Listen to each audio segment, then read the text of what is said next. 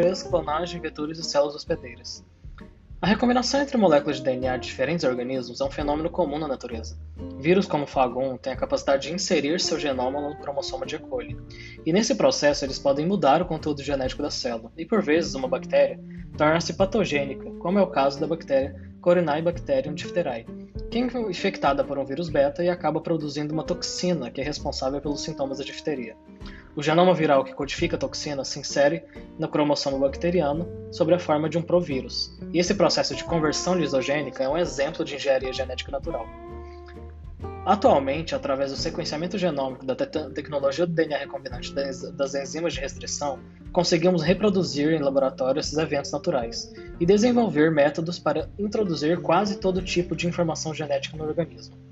A maior parte desses avanços envolve a produção e a manipulação genética de bactérias como E. coli, Clostridium subtilis e a levedura Saccharomyces cerevisiae, para a produção de bens de consumo, especialmente aqueles que são muito caros ou virtualmente impossíveis de se produzir por métodos tradicionais. Para introduzir genes em animais e plantas com o intuito de curar doenças genéticas, aumentar a produtividade das plantas e do gado, tornar-se cereais mais resistentes a doenças, que tem, tem sido amplamente aprovado pelas legislações competentes do mundo afora, o exemplo clássico é introduzir genes em plantas para tornar resistentes a insetos e pragas e as plantas infestantes, como controle biológico.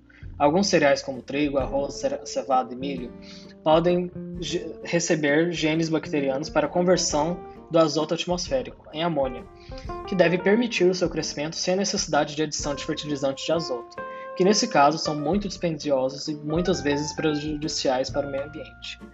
O processo de clonagem diz respeito em inserir um fragmento de DNA exógeno num plasmídio, ou um cromossoma de fago, que nesse caso serão os vetores clássicos permitindo replicar-se para produzir numerosas cópias de DNA-alvo, usando o maquinário biológico inato de uma célula hospedeira adequada, sendo procarionte ou eucarionte.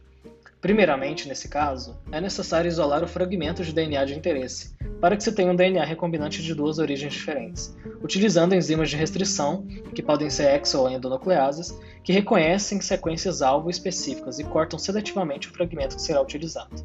Esse fragmento com terminais complementares é inserido em um vetor, que podem ser plasmídeos, fagos, conídeos e vários outros, e em seguida, através da biobalística ou eletroporação, o vetor deve ser inserido no organismo hospedeiro, para que seja incorporado ao seu material genético nativo, podendo amplificar o número de cópias, gerando então uma célula biotransformada.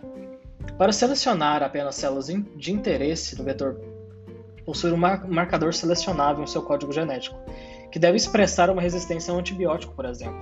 E nesse ponto, podemos sinalizar quimicamente o organismo hospedeiro biotransformado a se multiplicar em larga escala e, consequentemente, produzir o nosso produto final, que deve passar ainda por etapas de purificação.